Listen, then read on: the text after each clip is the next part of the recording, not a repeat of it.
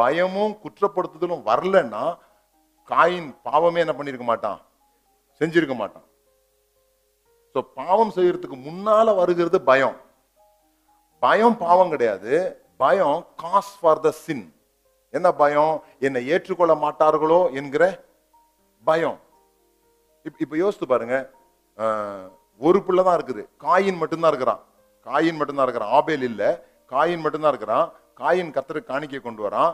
காணிக்கையை கர்த்தர் ஏற்றுக்கொள்ளல. இப்போ என்ன பண்ணியிருப்பான் இப்போ ஏ இன்னொருத்தருக்கு ஏற்றுக்கொண்டதுனால தான் இவனுக்கு ரைவலரியே உண்டாகுது. ஏன்னு சொன்னால் இமிட்டேஷன் அவனைப் போலவே நாம் அங்கீகரிக்கப்பட வேண்டும் என்கிற எண்ணம் தான் அவனுக்குள்ள ஒரு டிசையரை கொண்டு வந்து அதை போட்டியாக மாற்றி அது வன்முறையாக மாறி இது கடையில் தேவன் வந்து சொல்றாரு நீ என்ன பண்ணாத? பாவம் செஞ்சிடாத. பாவம் செஞ்சிடாத கொலை பண்ணிடாதன்னு சொல்றாரு.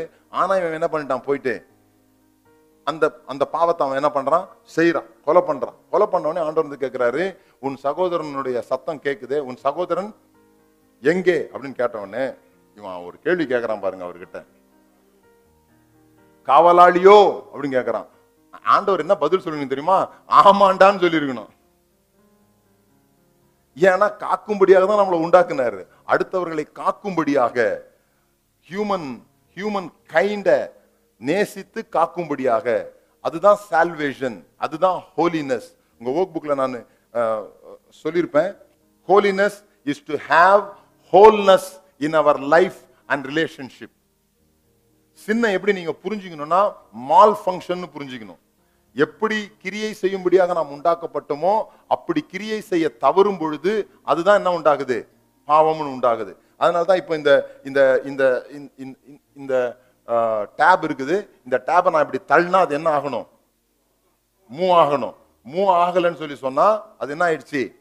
மால் ஃபங்க்ஷன் ஆயிடுச்சு. இப்போ நான் என்ன பண்ணுறேன் இது மூவ் ஆகலை. மூவ் ஆகல உடனே ஒரு கட்டை எடுத்து மூவ் ஆகு.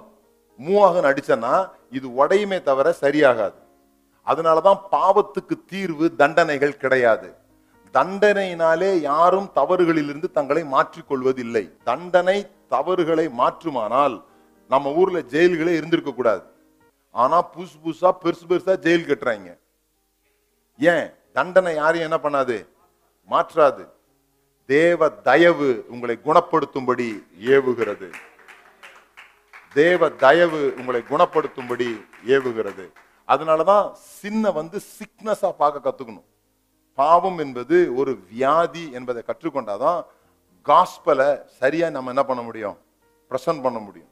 எண்ணாகம புஸ்தகத்தில் நினைக்கிறேன். மோசைக்கு விரோதமாக கோராக புத்திரர்கள் என்ன பண்ணுவாங்க?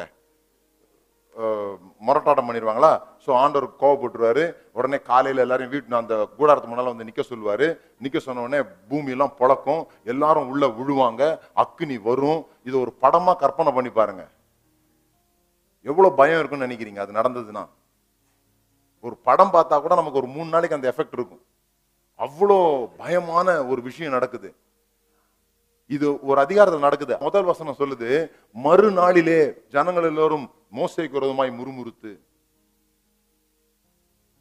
அன்னைக்கு தான் அவ்வளோ பெரிய தண்டனையை பார்த்துருக்குறாங்க. பார்த்துட்டு அடுத்த நாள் சொல்றாங்க மறுநாளில் காலையுமே ஜனங்கள் எல்லோரும் மோசைக்கு விரோதமாய் முறுமுறுத்து. தண்டனைகள் ஒருபோதும் குற்றவாளி என்ன பண்ணாது? சரிப்படுத்தாது. தண்டனை நமக்கு உள்ளத்துக்குள்ளாக ஒரு அடிச்சு முடிச்சிட்டோம்னா நமக்கு என்ன தருது? ஒரு திருப்தியை தருதே தவிர.